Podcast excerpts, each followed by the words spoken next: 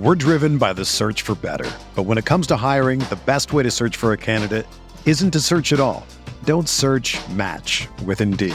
Indeed is your matching and hiring platform with over 350 million global monthly visitors, according to Indeed data, and a matching engine that helps you find quality candidates fast. Ditch the busy work. Use Indeed for scheduling, screening, and messaging so you can connect with candidates faster. Leveraging over 140 million qualifications and preferences every day, Indeed's matching engine is constantly learning from your preferences, so the more you use Indeed, the better it gets. Join more than 3.5 million businesses worldwide that use Indeed to hire great talent fast. And listeners of this show will get a $75 sponsored job credit to get your jobs more visibility at Indeed.com slash BlueWire. Just go to Indeed.com slash BlueWire right now and support our show by saying that you heard about Indeed on this podcast. That's Indeed.com slash BlueWire. Terms and conditions apply. Need to hire? You need Indeed. this thing on? See, now I'm getting mad. Because it's getting ready to be on. I want my whiskey to bite me a little bit. This is the kind of psychopath that I hang out with. I got beat up outside of a Denny's. The Rockpile Report with Buffalo Bills season ticket holder Drew Gear. He likes to get in the X's nose. Something I can't do with this podcast because I drink too much. Chris Kruger. My rollerblading, blonde mohawk producer. The pettiest, hardest drinking Bills podcast. I'm an adult. I know what I'm about.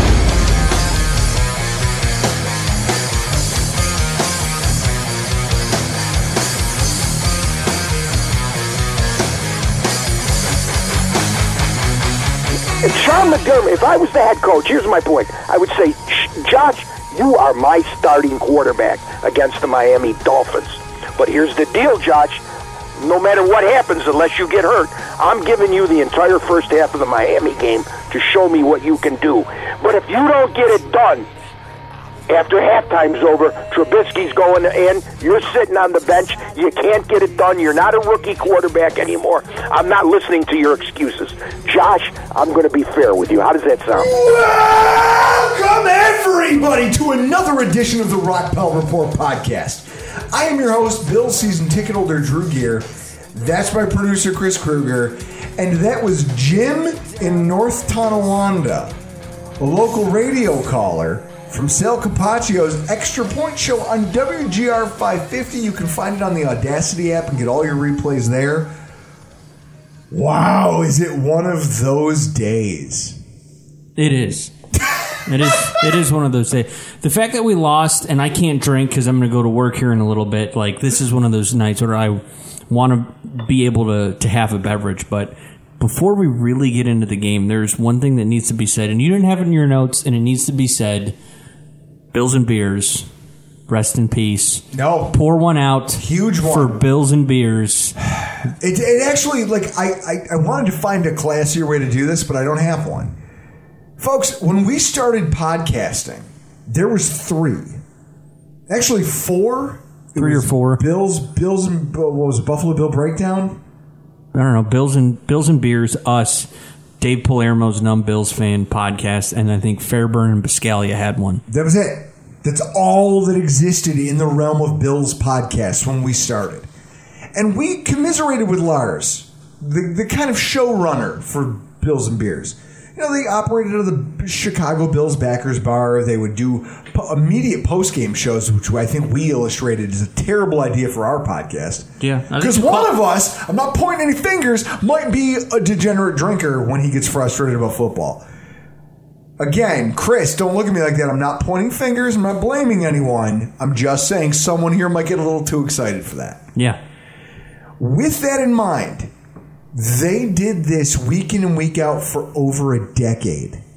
During the season, they never did off-season stuff. Didn't matter. Yeah. The fact is, is that they were podcasting. They were pioneers. They were at the forefront of this thing. They were the first people that we ever really had to commiserate with. Yeah, that was our. That's what we looked up to. And was Bills and beers. So to hear that last Tuesday they aired their final episode, it I'm not gonna lie, it struck a chord with me. You know, hearing them hearing Lars record the final episode of Bills and Beers. And he said, you know, he left the door open, as you would. but it's also one of those things where you, like, it's the end of an era. And it's just weird that we've come so far. Yeah. And it hasn't been that long. Yeah. We're the old men. We're the Methuselahs. Yeah. Are we the longest running Bills podcast now? We're getting there. we're, getting there. If we're not the mountaintop, we're damn close. That's wild. Yeah. Well, they'll cancel us eventually. yeah, eventually. Eventually they'll come for us, but until they do, we're gonna keep doing this. But shout out to Lars, shout out to Cassie, shout out to Suge. Shout out to Lars because he's the guy we talk to most often. I, I can't wait to have that guy at our tailgate and just get to finally meet him in person. Yeah. But Chris, to Bills and Beers, Bills and Bears. raise a glass.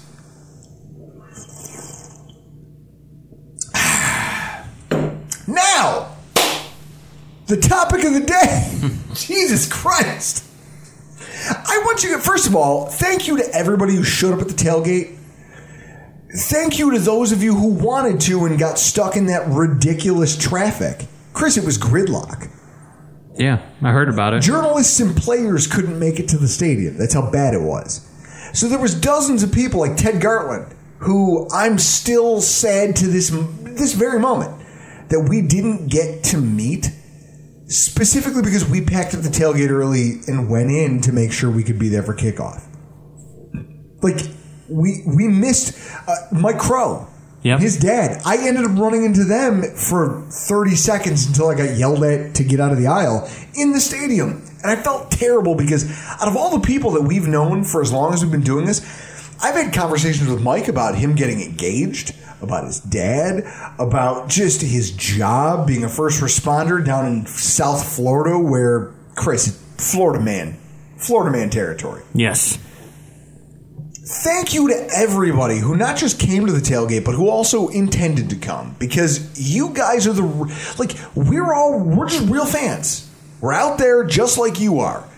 And i love to get to meet you guys and see you face to face I'll, tell you what crow the next time you're up here i promise we'll make it a weekend long thing. I'll take you out to dinner we'll go get some barbell it'll be it'll be great.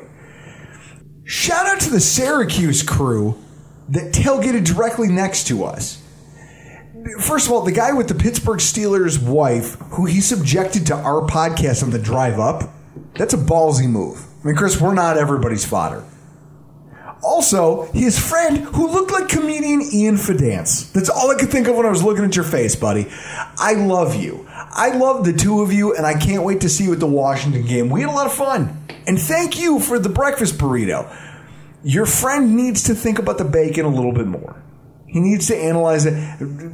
Chris, now you make exotic bacon. I do. Why don't you tell them what you do? Uh, I will. Well, a I do bacon in the oven, and I baste it in a mixture of bourbon, maple syrup, and uh, cayenne pepper, Guys, and mustard too. I'll use Weber's. I'll put Weber's in there too. so many options for you here. I can't wait to see what you cook up at the next tailgate. I'll see you there.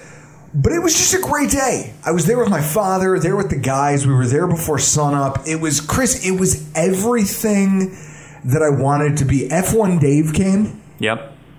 Just Dave, I think his name is on Twitter.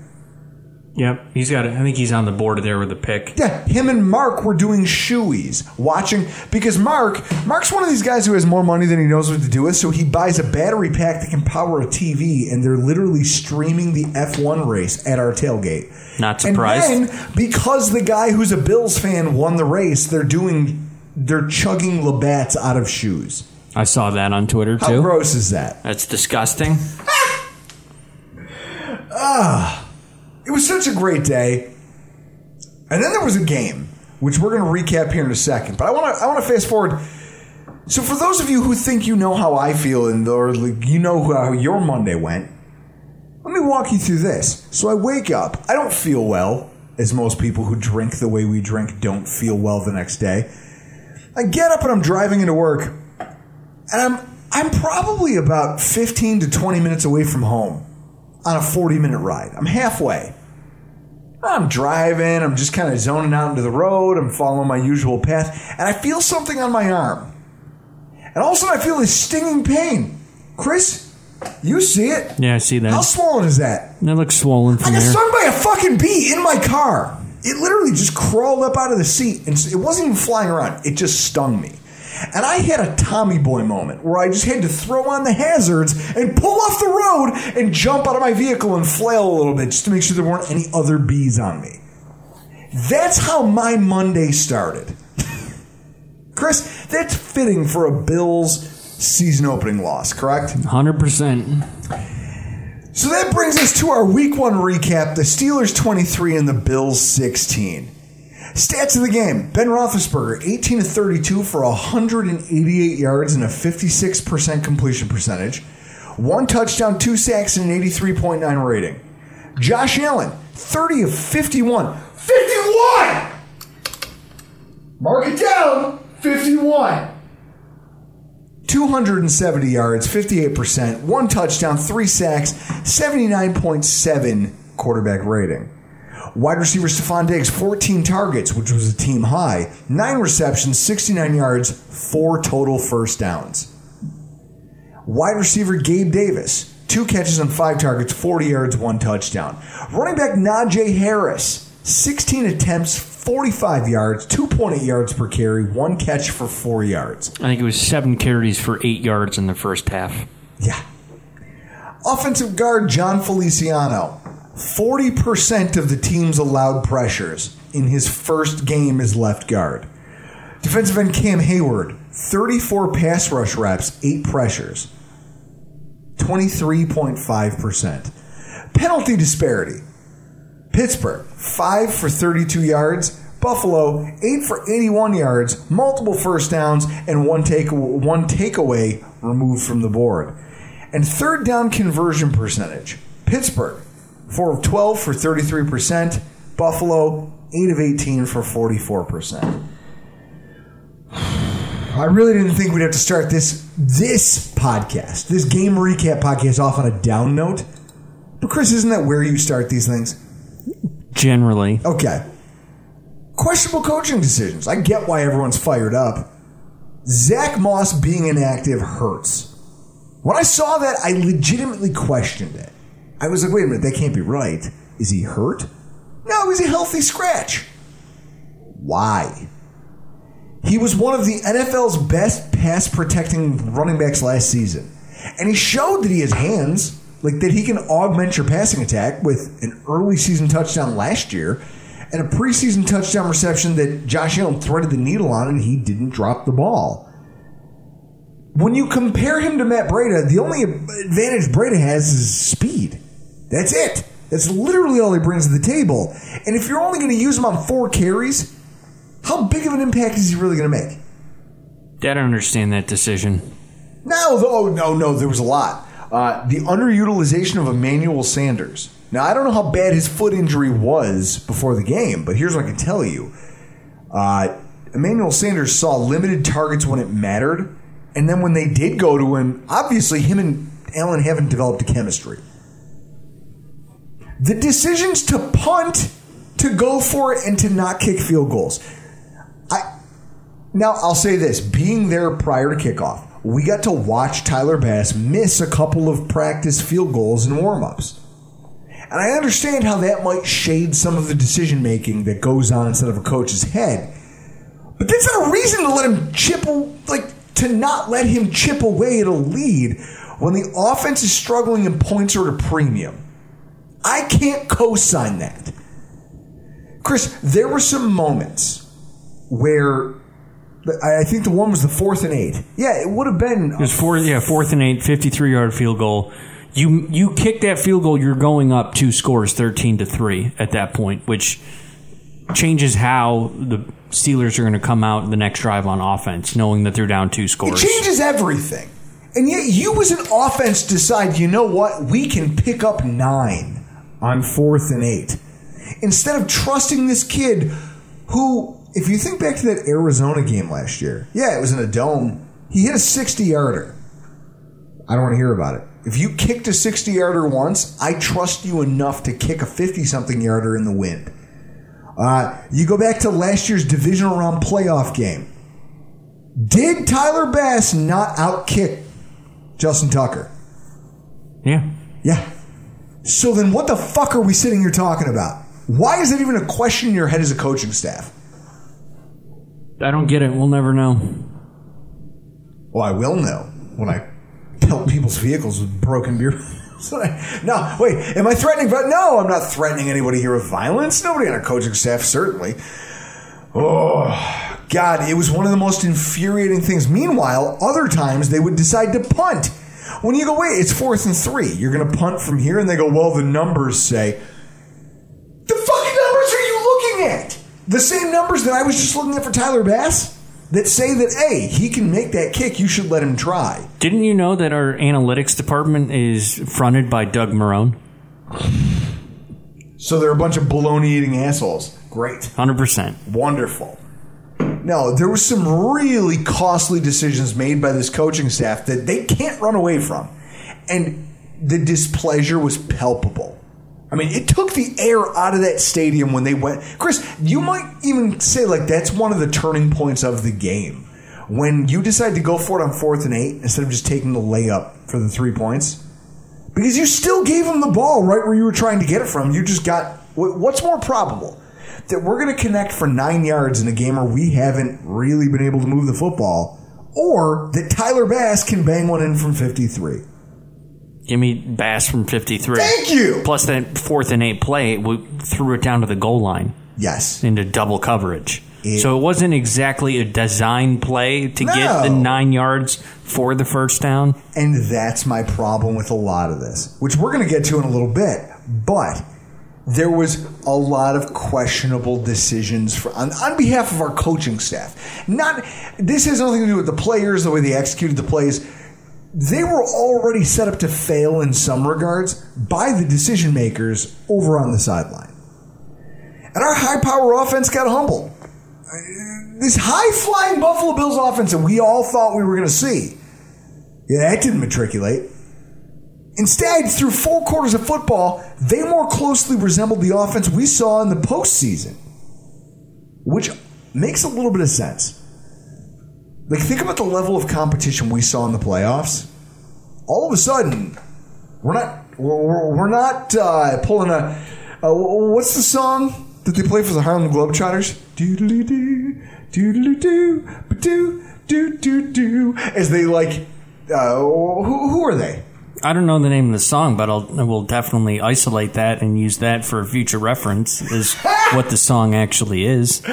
What I know is is that you're talking about what the Washington Generals is who they usually play. Yeah. Yeah, and they come in and uh, Meadowlark Lemon would come in and I don't remember their names. he's got the ball on a string. Like we used to do that to teams.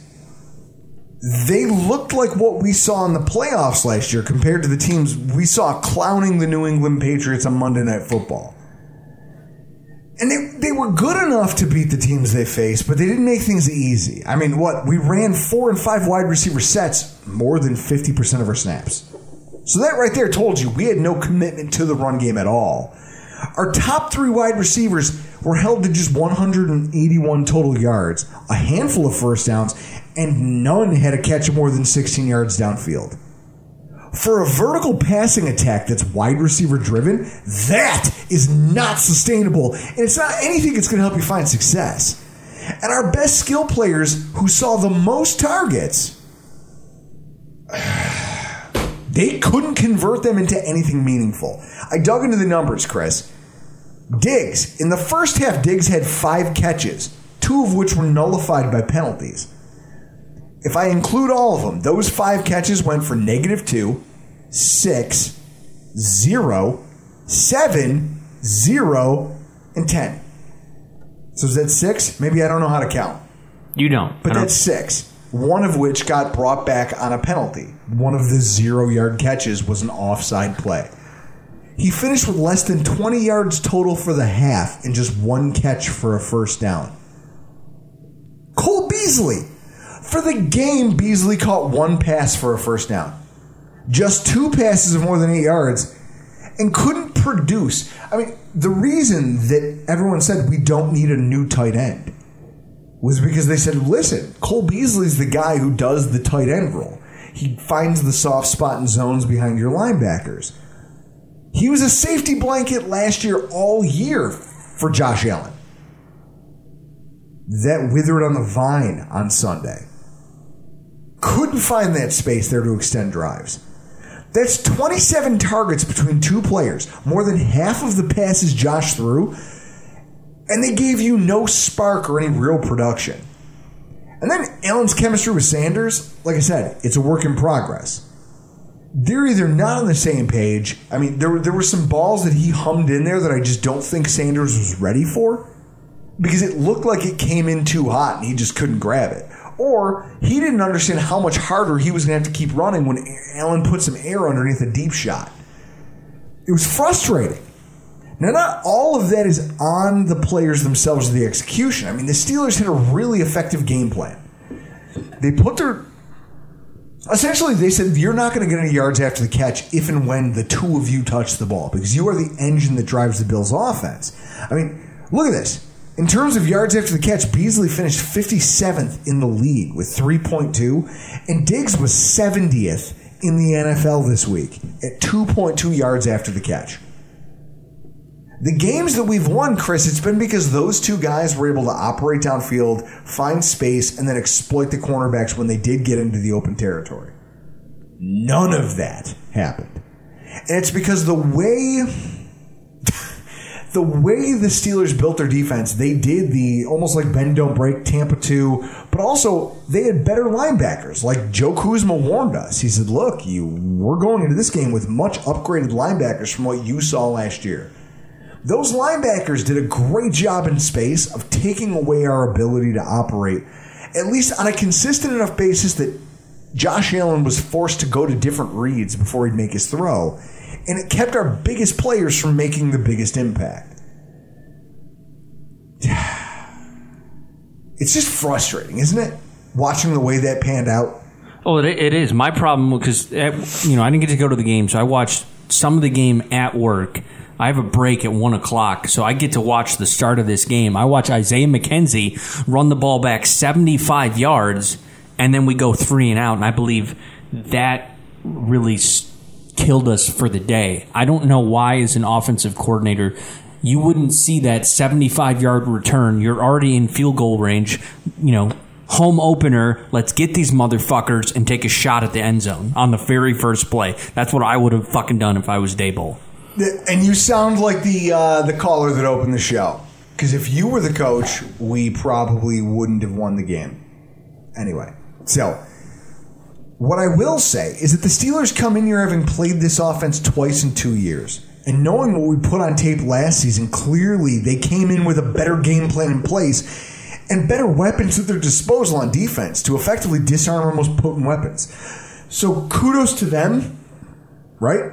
Yeah. You you guys found a way to make us look like jerk offs. Now it is worth mentioning, and it's gonna kind of become a storyline if the Bills allow it to over the next two to three weeks that similar dynamics plagued the Rams in the past. And in 2018, Sean McVay shows up and rolls out this dynamic motion based passing attack that takes the NFL by storm, and they lead the Rams all the way to the Super Bowl. But in that Super Bowl, they get exposed pretty badly as being like, hey, we've sniffed out your concepts, we understand your motions, and we know that if we change our pre snap looks, you're going to have a hard time figuring out what we're doing, but we already know where you are. In 2019, the Rams' attack grinds to a halt, which was also missing a healthy Todd Gurley, and they take a major step backwards because enough tape had been compiled that they could learn the tricks of the offense. And it wasn't until 2020 when McVay, with a tweaked approach to his, this familiar scheme that everyone thought they knew, he threw in new wrinkles. He found new ways to do things like, hey, we have a motion man. We're going to throw to that motion man three out of five times instead of one out of five. Little tweaks like that. Once again, they just catapult themselves into the upper echelons of NFL scoring. What's more frustrating is that if your offensive attack got like if you're the Buffalo Bills, one of the things you get mad at, you could say, look, this this scheme might have gotten figured out. Maybe they took a look at us having played us three years in a row now. They figured us out. But even then, you gave it to them because you got cute too often. Something that I'm going to expand on a little bit more later. But it was an interesting departure from what we thought we'd seen from them to open 2021, given the results that they created in 2020 and the continuity of quarterback and offensive coordinator. Right? You thought that our offense was going to pick up where it left off in the regular season last year, right, Chris? Yes. So, did it jar you at all to see this departure from that? And that, hey, against upper echelon competition, this team is really struggling to find any kind of offensive continuity. No, I just generally chalked it up to Daboll having a bad day plus Allen having a bad day. Good players are allowed to have bad days. We just didn't have it week one. Nothing to get Okay. you know to you know get on the Bills hype bus about. Okay, but it's on the two of them, Daboll and Allen, to put in the work to illustrate that they aren't one trick ponies. And that his scheme from last season can be adaptable on the fly. And that they need that there's some urgency to do so. Because there are some games coming up here pretty quickly. Games against Tennessee. Games well, Tennessee. I don't know who they are after watching this. But games against Kansas City. Like that that game is coming up. Yeah. You have to be ready for it. And if you're going to bring that offense, I mean, you're what is it? Uh, Sean Connery. No, you never bring a knife to a gunfight. That's what the Bills will be if they find themselves in that position four or five weeks from now. They have an opportunity to rebound, but they, as both both quarterback and and play caller, have to get better. yeah. Then you look at what went wrong. The Steelers' defensive line won the day against the Bills' offensive line. I mean, just as the stats that I dredged up indicate, we didn't get enough bang for our buck from our biggest names. And while people want to throw all of that at Josh Allen's doorstep, and a little bit of that's warranted, he even owns some of it himself. Allen didn't get nearly as much help from the big uglies up front as he did last season, and the results were pretty evident. I mean, the Bills' offensive line, 24 pressures allowed, six penalties for 50 total yards, 40 of which were accepted. They were creating pressure with just three or four down linemen, which was part of the key of the game. They only had one blitz all game. At least one of our offensive tackles was allowing a pressure on 15% of all offensive snaps. Chris, that doesn't sound like a recipe for success. No, it doesn't. I the, Somebody has to win a fucking matchup. the one question I had when I had to I rewatched the game Sunday night when I got home from from work, and I I did see Dawkins get beat quite a bit. So my question would be: Is he hundred percent healthy from his bout with COVID?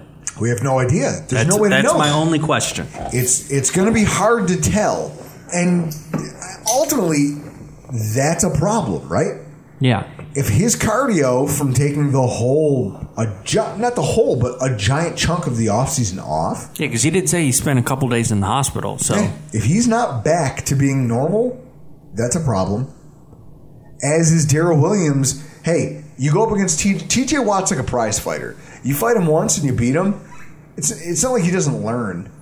He's going to come back to the table the next time you see him with some different tricks up his sleeve, and he exposed Daryl Williams pretty badly. Oh yeah, that was another thing that I that I. I mean, I, I wrote a- a handful of notes down, but they're just like one lines, which was why aren't we blocking or chipping with tight ends on Watt and the guys on the edge? Look at you! Football thoughts! Hell yeah! Yeah, Woo! that's what I thought. No, and this and this calls into question not having Zach Moss as a part of your game plan, knowing that he was your best run protecting running Or back last year, or Lee Smith. or Lee Smith. No, you're. I wish I could tell you you're wrong, Chris, because I do love. I'm never wrong. I do love telling you you're wrong. But this is one of those moments. And plan at interior offensive line and offensive guard. The swap of Ford and Feliciano from left guard to right guard. I mean, Ford played better than we've seen him play so far. I mean, he had the second best pass blocking grade on the team behind Mitch Morse. But Feliciano was fucking terrible. He was awful. He's playing at a lighter weight, which was supposed to work better for us in terms of his ability to move and block on the run, get out on the edge so we could pull guard and center. We could do all these things if he's lighter. In this game, the sandpaper that he usually brings to the table wasn't anywhere to be found, and we paid for it dearly. He's a guy whose game requires an ability to play with power and a little bit of nastiness. And if you're just getting, if you're, I'm not going to call it, you got treated like a bitch by Cam Hayward. He slapped your hands out of the way, and then sometimes you fell down before he could even touch you. That's, I'm sorry. And people go, oh, you wouldn't say that to Jon Feliciano's face. You're right. Because he would f- still, even at his reduced weight, and his reduced sandpaper fold me into a hot pocket and take a bite out of me. Something Chris, I'm sure, would entertain you to no end. I'd watch it. I'd film it. It was just a tough day against one of the NFL's better front sevens. Now, the Bills are going to face easier competition, but at the end of the day, that's the quality of unit you're going to have to have an answer for if you think you're worth a shit in the AFC this year. Not everything was bad, and anybody who's hanging their head needs to shut the hell up right now because the Bills' defense had a major bounce back from what we saw in their final game of 2020. Not everything went their way. I mean, defensive the defensive pass interference calls were damning, right? The phantom one that takes the interception off the board.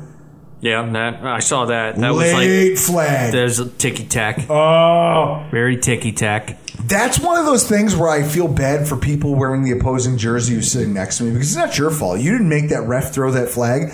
But sometimes I want to bite your ear. Like when I see that flag and I know what just happened, you have no control over it, but I want to bite the nose off your face. I'm so angry. I don't because I enjoy my season tickets. Just know that that's a thing in my head. That sucked. And also, we have a cornerback two problem that our coaching staff really, really has to pray they can find an answer for. I mean, Kevin Massari is a guy I don't typically see eye to eye with on Twitter much. But he has a great clip of Wallace falling down after biting on a double move that if Big Ben had seen how wide open that guy was, that's a, that, that's a throw for six all day long. Things like that happened a bunch over the course of the day, but we were lucky because the Steelers' plan on offense kept big plays like that from developing. So, in the grand scheme of things, when you think about all the things that went wrong, we should be pleasantly surprised with the fact that the Bills' defense, I mean, what is this?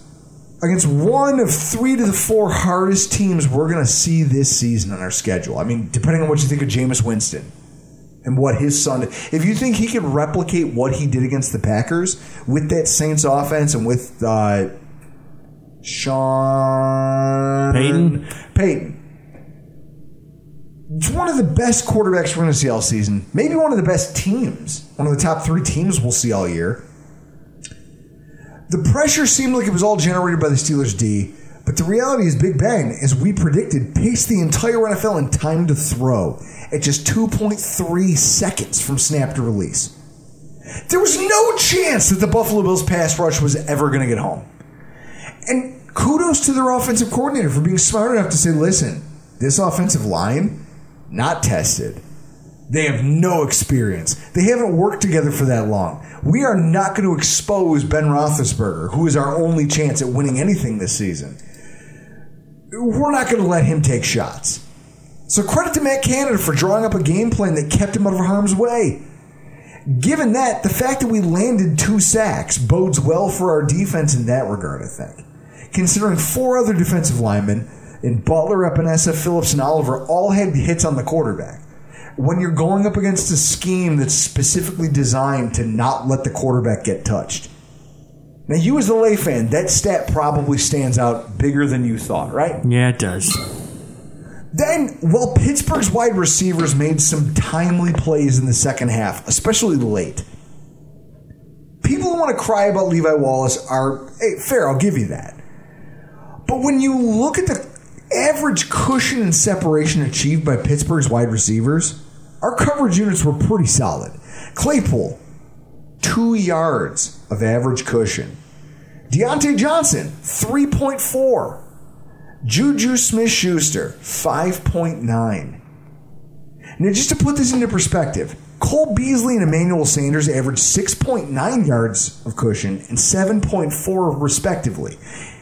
Illustrating that while there were obviously plays where our secondary could have been better, they, they did give up uh, like the one. It was a third down. It's a big one. You're saying, okay, here's our last gasp. If we can get a stop here, maybe we get the ball back on our own 10 and we have a chance to march down, maybe go stop the Steelers from winning this football game. They complete like a, a what felt like a 15 or 16, 17 yard pass to Diontae Johnson on third down, and it kind of seals the game for them. But they went long stretches of the game with fantastic coverage on the Steelers' most dangerous offensive weapons.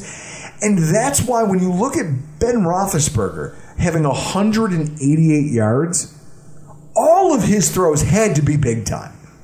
They had to be meaningful, winning throws. I mean, that's it. People scoffed yesterday when they heard Frazier defend Levi Wallace.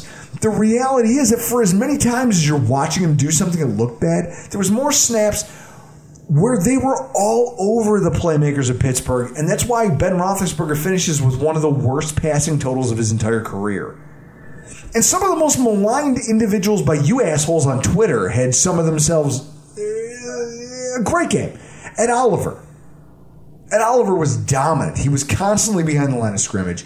He was flashing against the re interior offensive line. He was treating them like the noobs they really are. Tremaine Edmunds looked great. Chris, remember last year, week one, the Yeah. Bills have uh, Tremaine Edmunds doesn't play well because he's injured, and everyone starts talking about how he's not worth a contract. He wasn't worth the pick we spent on him. This sucks. Do you know that that kid's more than a decade younger than us? Yeah. Yeah, it is. I didn't notice him having a really good game because most of my focus was on how well our defensive line played against their O line. And that was it. Is that he did a great job scraping and cleaning up around the edges. And Taron Johnson had a great game. Even though he was a little hobbled with that hand cast, he still got out there and made plays. Seven tackles, and you you see that he's a very willing tackler, even though he's small. You want to see it in person? Go check out Eric Turner's Twitter. He's got a video breakdown of some of the best plays Taron Johnson made on Sunday. That guy's a dog. I love him. I love him on this football team, and it makes me sad that we might not be able to pay him. Our defensive line didn't let their rushing attack. One of the things that we were worried about when Star Lutule was announced that he wasn't going to play, with the size of the Steelers' new new look offensive line, they never got to establish themselves. I mean, look at look at Najee Harris's pedestrian stat line, and then consider that in a tweet by Jim Sannes from NumberFire.com, Najee Harris finished fourth in the NFL for running backs in terms of red zone market share. 57% of the Steelers' touches and targets in Sunday's game inside the 20 went to Najee Harris. What did they get out of that? Dick. We held him to nothing. And he's a guy who, listen, if you're looking for silver linings like the rest of us, remember those stats in two to three weeks when you look at box scores from around the NFL and see Najee Harris, who I've watched him play. I've watched his whole collegiate career. I know firsthand that he's he's one of the more reliable and explosive running backs in the NCAA last year. When he puts up a hundred yard game two weeks from now, or you fantasy people who played him because you figured the Bills sucked against the run, and then he put up nothing for you and you lost, pay attention two weeks from now when he goes out there and puts up 110 and a touch on somebody. It wasn't his fault. No, it's because our our defensive line really did the yeoman's work, making life easy on our linebackers to come downhill, make the right plays, and shut that shit down. It's incredible, and it's something you can hang your hat on, and that's why my hero tonight is Ed Oliver. Do you know who the real heroes are? The guys who wake up every morning and go into their normal jobs and get a distress call from the commissioner and take off their glasses and change into capes and fly around fighting crime. That guy was everywhere. He was the Pittsburgh Steelers' worst nightmare when you're talking about the interior of the defensive line. I mean, when you look at it, three solo tackles, one tackle for loss, one quarterback hit. He did everything but get a sack, but it's the plays that he doesn't get credit for in the box score. It's when you saw him just knifing into the backfield after the snap, or literally just there was there was one play, and I wish I gave a shit enough to go back and look at what the Steelers guard's name is. Most likely a rookie. Off the snap, he just slaps. Everyone gave Cam Heyward props for owning Jon Feliciano, right? Because they're two veterans. Yeah. Ed Oliver just slapped this kid. It was like when I played patty cake with my son. They, he came up for a run block attempt, and Ed Oliver just very casually slapped his hands away and was in the backfield in less than a second and a half.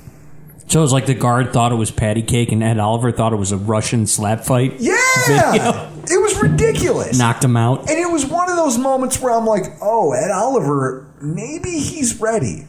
Maybe he's finally scratching the surface of what we think he's capable of. And if I have an honorable mention to give, it's going to be Gabe Davis because we talked about him as one of our keys to the game last week, and he had only two targets in the first half. One of them for a 37-yard completion, the other one on third and five. On third and five, extending what would inevitably be his touchdown drive, which is the only offensive touchdown the Bills would score.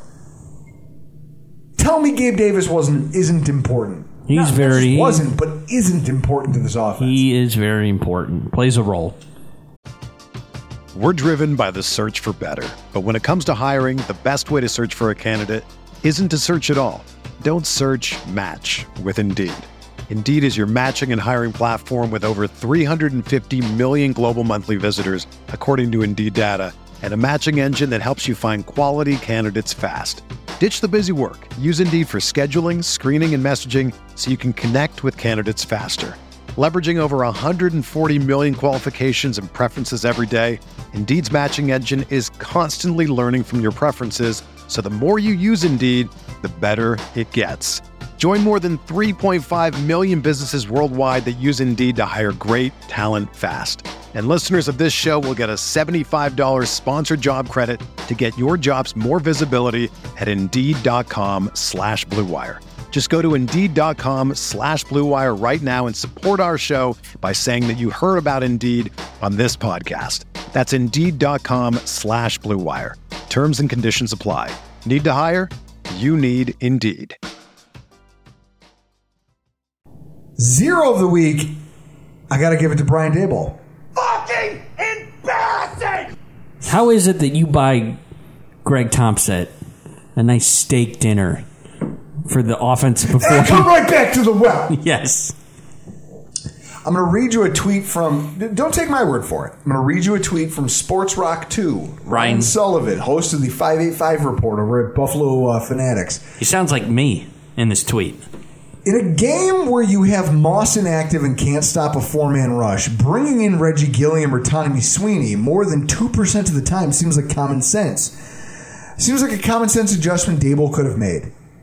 But I don't know play calling like that, so someone feel free to correct me. You're No. not wrong. You're not wrong.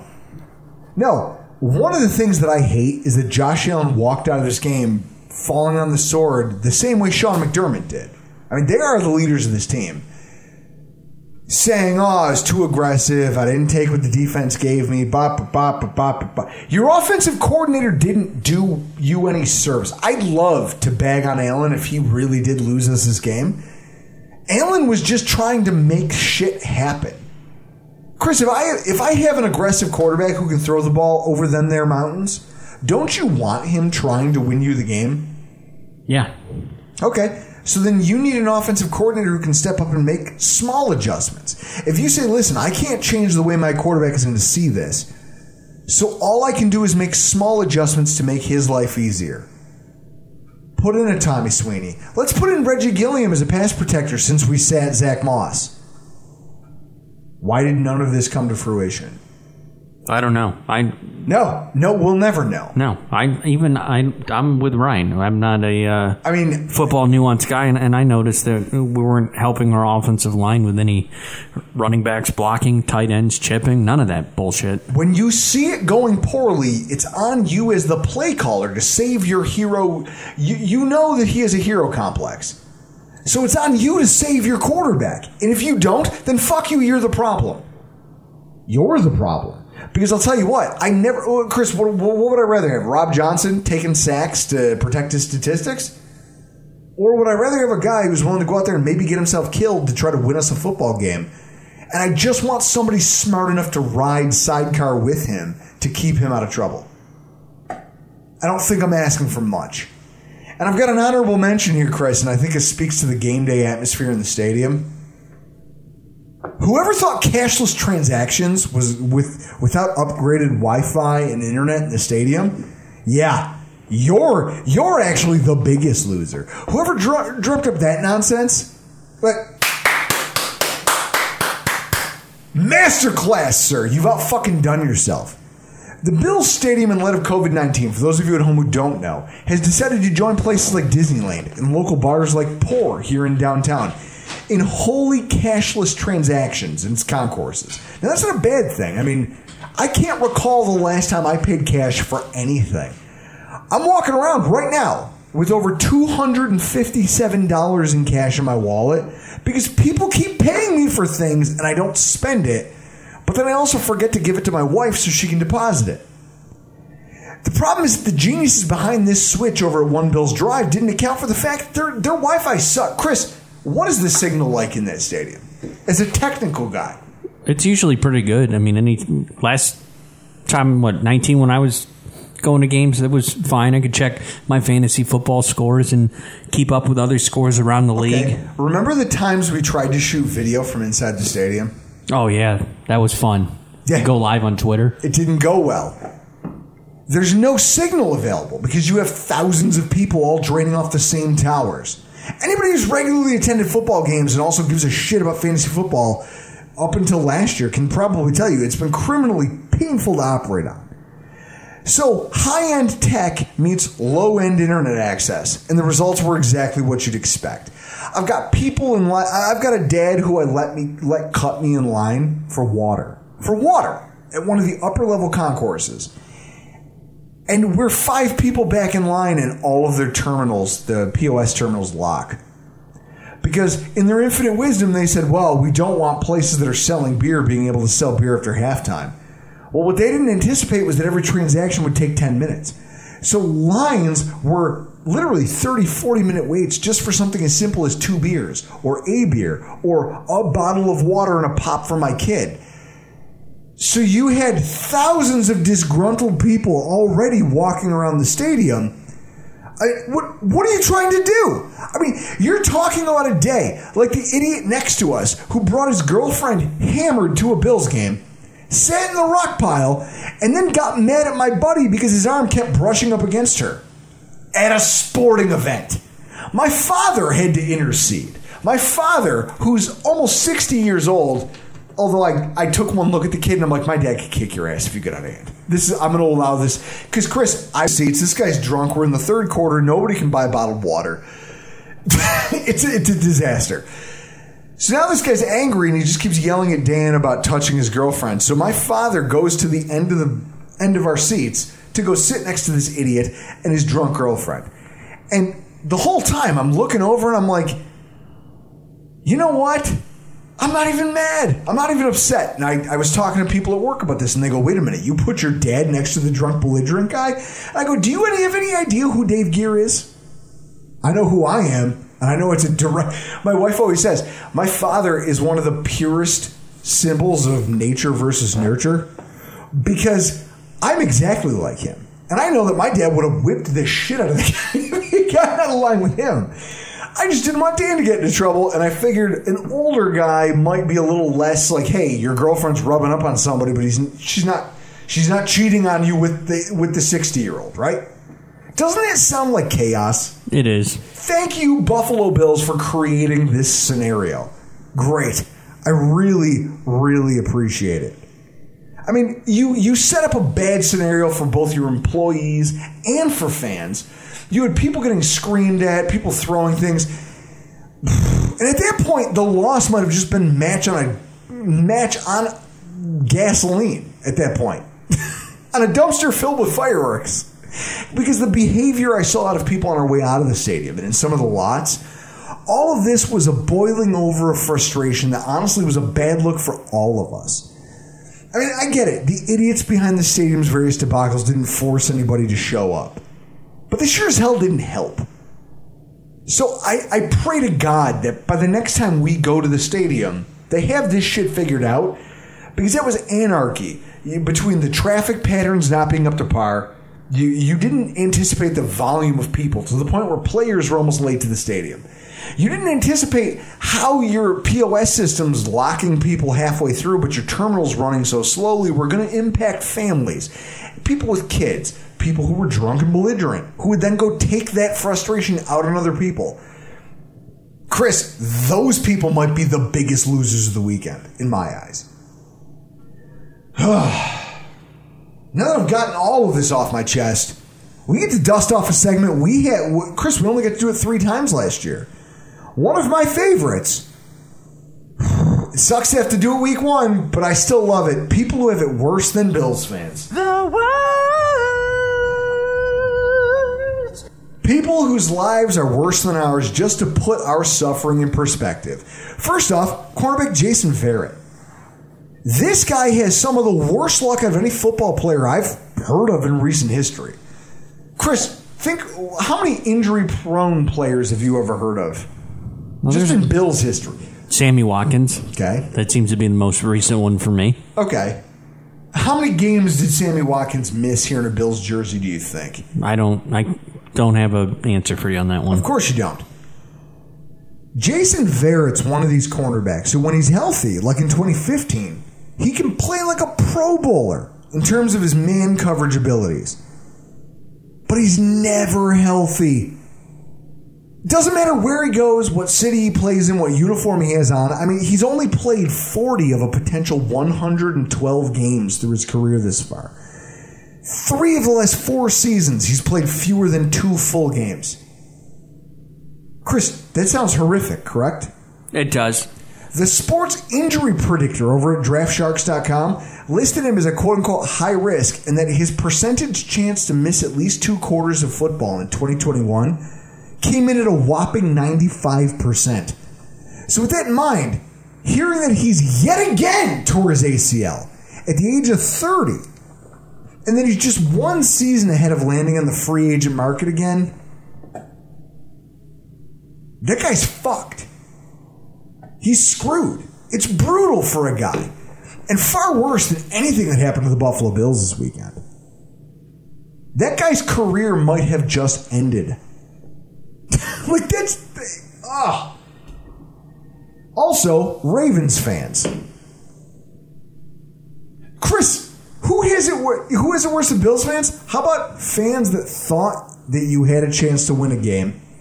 And fans that actively wear the color purple. True, strong point.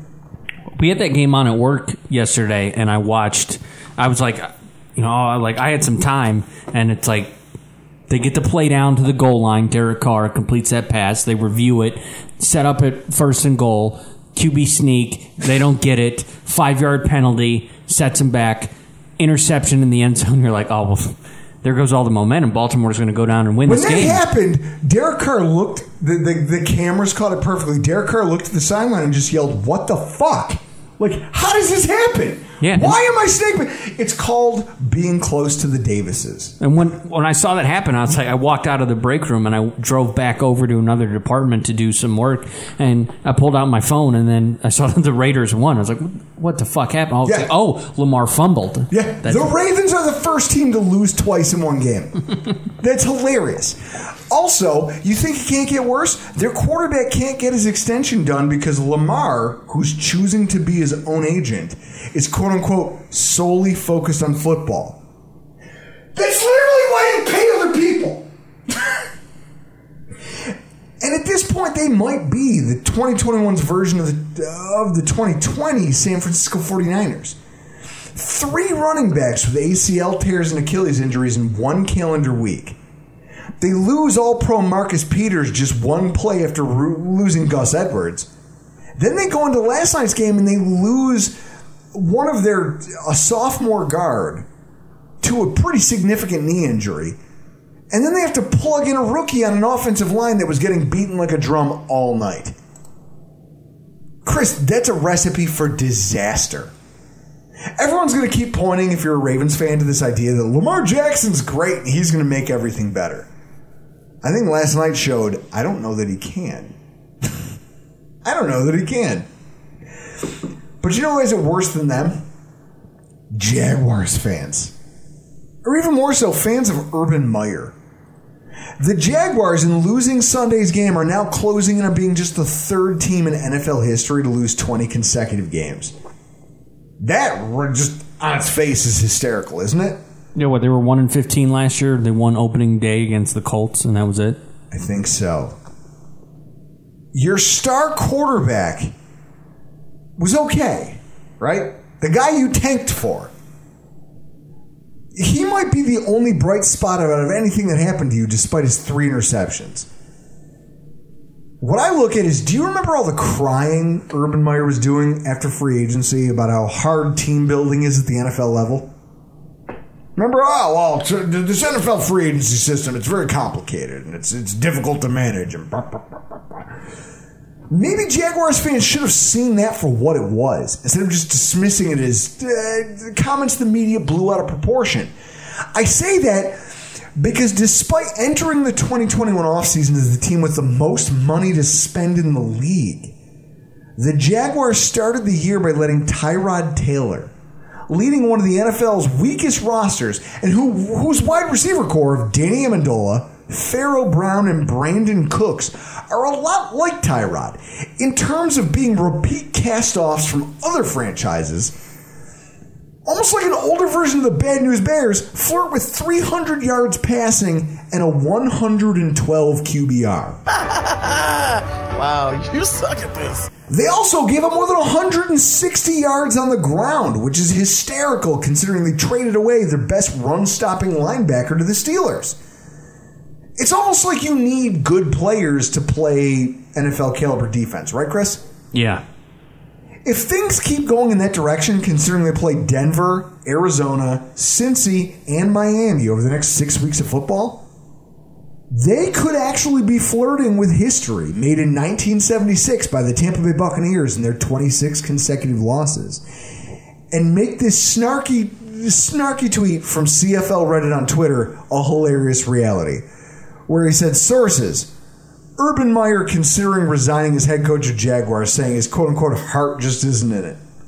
Let me well let me let me ask you this: If the season keeps going the way way it is, any chance will Bobby Petrino his way over to USC now that they fired Clay Helton? It'd be one of the funniest goddamn things that has ever happened to an NFL team ever. Like, you look at some of the hilarious things that's happened in Bills coaching, this will pale in comparison. It, it'll be up there with Nick Saban, who I love, just abandoning the Miami Dolphins. Mm-hmm. Except this will be for far less cause. This will just be, hey, I suck. I'm over my head. What what is this, Lane Kiffin style? Yeah. Gotta go! And he just grabs the next golden parachute and skips out of town. What an idiot. And then I'd be remiss if I didn't bring this guy up. Titans offensive tackle Taylor Lewan. It wasn't that long ago Taylor Lewan had to deactivate his Twitter account for a few days after just b- chapping everybody's ass raw over here in Bill's Mafia for the shit talking he did after our loss to them last season. Yesterday, he was using his social media to eat a whole, uh, Chris, a bucket, a bushel. What's the proper measure of crow? Bucket of crow. I mean, on a day when the Tennessee Titans get embarrassed at home, losing 38 to 13 to the Cardinals, Taylor Lewan, in his first game coming back from an ACL injury, was just fucking embarrassed by Phoenix pass rusher Chandler Jones. Beaten straight up mano and mano for four of Chandler Jones' now league leading five sacks. Five sacks in a single game, Chris. When's the last time you heard of a pass rusher? When Probably Marcus- Michael Strahan when he set his record Maybe. over the course of the season. Yeah. Maybe.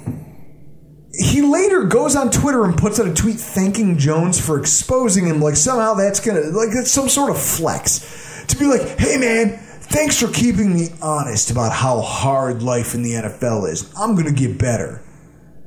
Boo! Fuck this bum. The reality is he's a 31 year old offensive tackle coming off a terrible late season knee injury. He might not be back, and I don't even know what quote unquote back looks like when you're that old. I mean, he wasn't the only one on the line who sucked. I mean, Chandler Jones had seven pressures. Zach Allen, the rookie, had four quarterback pressures on 23 rushes. J.J. Watt had 32 pass rushes and four quarterback pressures. I mean, things sucked for the Titans across the board, who weren't expecting to get punched in the mouth like that right out of the gate at the start of a season. Essentially picking up where they left off in the postseason, getting embarrassed behind a lackluster offensive attack. Lewan's return was something that these hacks over at fansided.com were declaring him. I, these dickheads were calling him a shoe in for a Pro Bowl and crowing about all the great things he was going to do for the. How bad would you feel, Chris, if you penned an article talking about how Taylor Lewan's return was the greatest thing that happened this offseason for the Titans and that he was going to make the Pro Bowl? And then you watch that game. I would probably retire as a writer. I'd just hang it up. The reality is he's an old man by NFL standards. Fresh off a horrible injury, trying to pick up the slack for a bunch of other dickheads who don't know what they're doing. And they allowed their entire offensive attack grind to, to just grind to a halt. It couldn't happen to a better group of people, and I can't wait to see them in a handful of weeks. Last, lastly on the list would be uh, John Mulaney's ex-wife. Your cokehead husband leaves you to plant his demon seed inside of Olivia Munn.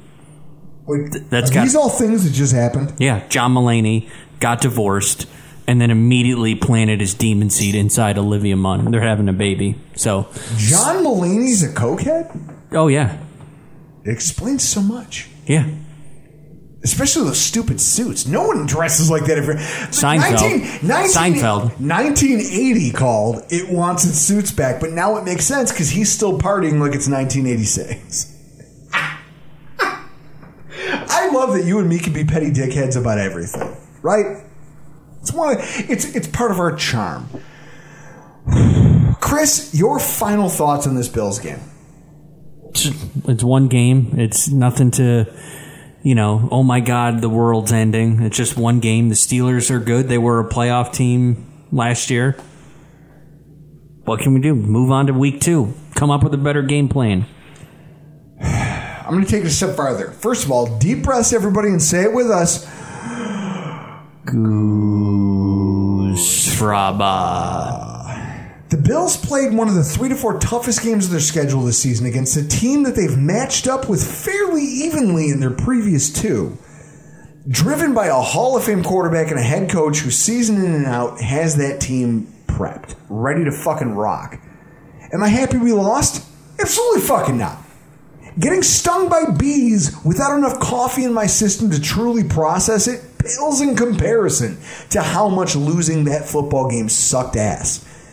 And no, I'm not one of these people who's going to start throwing on optimistic tropes like so and so lost week one and still won the Super Bowl, so burp, burp, burp, burp, burp, burp, burp. that doesn't do anything for me because it feels like a cop out. The reality is that our team got caught flat footed by a prepared, talented, and maybe vindictive opponent, and we got punched in the mouth. But as that uh, mushmouth uh, Rocky, as Sylvester Stallone, it's not about how hard you get hit, it's about how hard, how hard you can keep getting hit and keep moving forward. I mean, we got bullied in places we didn't expect to, behind a game plan that only helped to speed up our headfast descent directly into the wood chipper after head after halftime. We didn't adjust well in game, which is again why Brian Daboll deserves zero of the week. And we as fans are vindicated in having reason to call into question some of the ways the roster was constructed and managed this offseason. The result's a loss that not only left a bad taste in everybody's mouth, but in speaking firsthand created real animosity amongst people. From the apoplectic people I saw walking out of the stadium, to the fights that I saw that were captured on social media, to the ones that happened in group chats all over the city and various parts of the country. I mean, I would know about that considering I precipitated a big one out of nothing. Just misdirected frustration with the guys over at Cover One.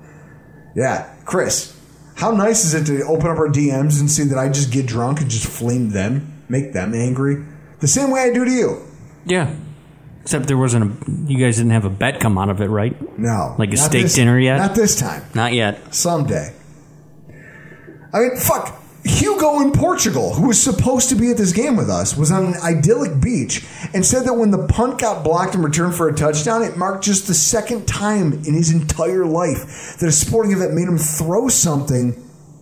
I mean, he also mentioned that it might just be my bad influence, which is pretty accurate considering I'm trying to normalize tossing furniture. But it's also one game. You can't win or lose Super Bowl in one week. You can't win your division by winning one game. If that were the case, the 2019 New England Patriots would have rode their 33 to 3 win over the Steelers last year to a championship. Two years ago. And the 2020 Ravens, when they beat Cleveland 38 to 6, they would have gone all the way to the Lombardi. But they didn't. Chris, in the notes, I have a tweet. Bill's quarterback watch on Twitter. It's one of the best. It's that like confused LeBron James face looking directly up. Talking about 1 0 Sam Darnold, but 0 1 Lamar Jackson, 0 1 Josh Allen, and 0 1 Baker Mayfield. Chris, how likely is that to bear out for the rest of the season? Uh, that's Sam Darnold will probably go to the middle to the bottom of the pack. Fantastic, right? Yeah. You're a pragmatic fan. Things didn't get off to a great start, and there's reason to question how the Bills are going to fix some of their most critical issues in hopes of competing with the NFL's best. But but it's it's one game. I mean, leaving the stadium after Sunday's loss, the guys and I are in the truck and we're driving home. We're talking about everything we saw and everything we experienced, and just lamenting the poor execution that costs of the game. We're sitting here going up 28 and we're stuck in traffic, and I realize that there's still time for me to cut out and hit this cut through, which involves some side streets that would let us circumvent the intersection that essentially is the bottleneck for that entire piece of the traffic pattern. You know what I'm talking about. We've done it before. Yep. Well, I take, I, I, I tell everybody, I'm like, hang on, I'm busting a Louie. I take a sharp left, and then I hear it. So when we were packing up the truck, now Chris, you know how anal I am about that, Yeah. and it's something that we miss you. We miss you in that regard of having someone reliable to help me pack up the truck. I, someone had put a 250 count tray of plastic silverware on top of this big plastic organizer that I use for paper plates, for napkins, for bowls, everything to go inside of it so that when it's windy, this shit isn't just blowing all over our tailgate because I'm a professional. Well, someone put it on top instead of inside. That tray flew off and exploded all over Potter. And all I hear is plastic shrapnel bouncing around in my back seat. Just this clinking of cheap plastic filling the cab of the truck. Now, Chris, in your history with me, how do I normally handle things like that? Uh, you find out who did that and then end that friendship. it's that simple. Years ago, in that same scenario, I'd probably pull over, set fire to the vehicle, walk home in frustration, and not allow anyone to come with me. Instead, I laughed so hard that everything hurt. I had tears in my eyes. My, my stomach hurt. And through that laughter, the ride home was one of the lightest that I've ever felt after a Buffalo Bills loss. And in that way, I was able to relax and just kind of take it in stride. The way I imagine fans of legitimately good football teams do. And just enjoy the rest of my day, my evening with my kid and my friends, and we had a great night. And we all went home. We all went our separate ways without any violence, without any yelling, without any chaos. We're a great group of football fans. Certainly better than what anybody saw of us on Sunday. Josh Allen's a good quarterback. Certainly better than what anyone saw of him on Sunday. This is a good football team. And it's better than anything we saw on Sunday. And next Sunday, we're going to get an opportunity to show that to everyone. I can't wait for it to happen. Make sure you tune in tomorrow night for our preview featuring Elf Artiaga from Three Yards Per Carry. Looking at our week two matchup in South Florida against the Dolphins, we also have later on in the week our AFC East Roundup podcast coming out. Chris, I feel like we've put together a great, a great spread of Bills coverage. Yeah, it's going to be great. Three times a week. Get ready. And I'm still finding ways to drag these podcasts out longer than I said I would, aren't I? Yeah. Hell yeah! That's what we're about over here. Guys, this is going to be great. I can't wait to see what Josh Allen is capable of down in South Beach. But for tonight, we got to get the fuck out of here. I'm Drew Gear. That's Chris Kruger. Stick with us because there's still good things coming. And this has been your Rockpile Report. For the ones who work hard to ensure their crew can always go the extra mile, and the ones who get in early so everyone can go home on time, there's Grainger, offering professional grade supplies backed by product experts so you can quickly and easily find what you need. Plus, you can count on access to a committed team ready to go the extra mile for you. Call, click grainger.com, or just stop by. Grainger, for the ones who get it done.